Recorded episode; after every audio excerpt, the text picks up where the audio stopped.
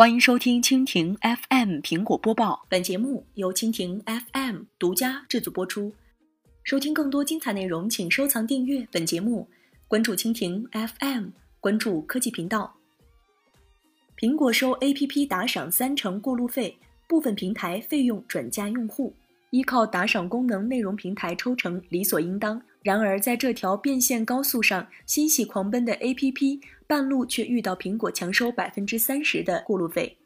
目前，苹果公司将在中国本土化创新打赏写进条款，做出正式规定，在 APP 内向原创作者的打赏属于应用内购买。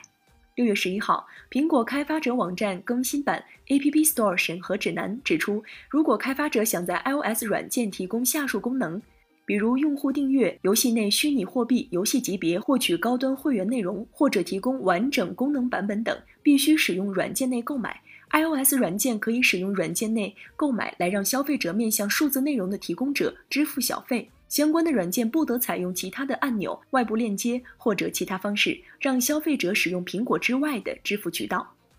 在苹果发出通知之后，陆续有多家 APP 响应。日前更新的 iOS 三点五点三版本的知乎 APP 作出说明，专栏赞赏功能将接入 IAP 付费机制，苹果公司将从中扣除百分之三十二作为手续费，用户只能获得剩下的百分之六十八的赞赏分成。除了逆来顺受的平台，也有站出来吐槽的公知。锤子 CEO 罗永浩表示，打赏是用户对贡献内容者的馈赠，不是 APP 官方卖东西赚钱。他认为，苹果不分青红皂白。另外，携近十亿用户态度强硬的微信，则是通过拒绝的方式发声，干脆下架了 iPhone 微信公众号文章的赞赏功能。苹果方面不支持微信赞赏功能，认为一个人对另一个人表达欣赏，进而转账的方式，是读者购买文章阅读的销售行为。除过路费之外，苹果近日还发了一封邮件给所有的开发商，令他们在六月十二号之前必须提交新的 APP 进行审核，而且必须禁止热更新和 APP 内的数据下载更新，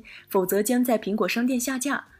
受此影响的应用商店不在少数。业内分析人士认为，硬件销售量下滑，苹果还希望在中国获得更多的利润，而应用商店上众多免费的 APP 内却自开打赏渠道赚钱，以苹果的规则和玩法抽取这部分收入将带来非常可观的利润。不过，APP 的粘性毕竟要大于硬件的粘性，苹果最重要的还是需要解决手机销售疲软的问题。以上就是今天的苹果播报，更多精彩内容尽在蜻蜓 FM。